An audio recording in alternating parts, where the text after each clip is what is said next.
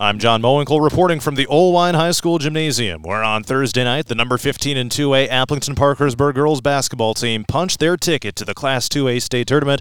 They defeated the Beckman Catholic Trailblazers fifty to thirty-eight. In the two A Region five final, the Falcons are heading to Wells Fargo Arena. It was a pretty tight game most of the way through. We were all tied up at twelve twelve, but a big run to start the second quarter put the Falcons in control basically the rest of the way. They did not trail uh, from basically the second quarter on. They led it twenty-two to seventeen in a low-scoring first half, and the Blazers, they just kept hanging around. The Falcons used their press to force a whole bunch of takeaways. They got a ton of steals and were able to convert off those steals with fast breaks and things of that nature. Beckman did not go down easy. They got it to within ten in the fourth quarter, but the Falcons were able to seal it at the end. Senior Ellen Waller says that she was able to will her team to victory here in her senior season, especially after the disappointment of coming up just short last year. She had twenty-two points to lead the way and even played on a little bit of a tweaked ankle in the fourth quarter. It hasn't fully hit me yet, that's for sure. Just tons of excitement. I'm so proud of this team.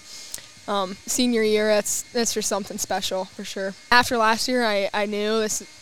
We got one more shot, you know. This could be my last game.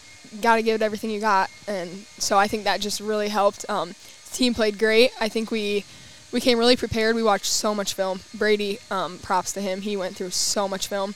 Um, I think that really helped us out. Head coach Brady Driscoll says that his team was able to get the stops and finishes at the rim that it needed down the stretch. You know, the last, what, three minutes of that game felt like it took thirty minutes. I'm like, oh, my God, clock, go, go, faster, faster. They turned up their intensity. Beckman did on the defensive end for sure. Got a few runouts, and then Ellen rolled her ankle, had to go get it retaped at a great time.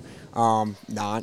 Uh, but she came back, and the team finished really, really well. Um, they, they built that lead throughout the course of the game, so there was a, a Um, you could have that buffer zone kind of of giving up a few points here and there without totally collapsing. Um, and then we were fortunate enough to find a couple people behind the defense there late when they were up ball pressure.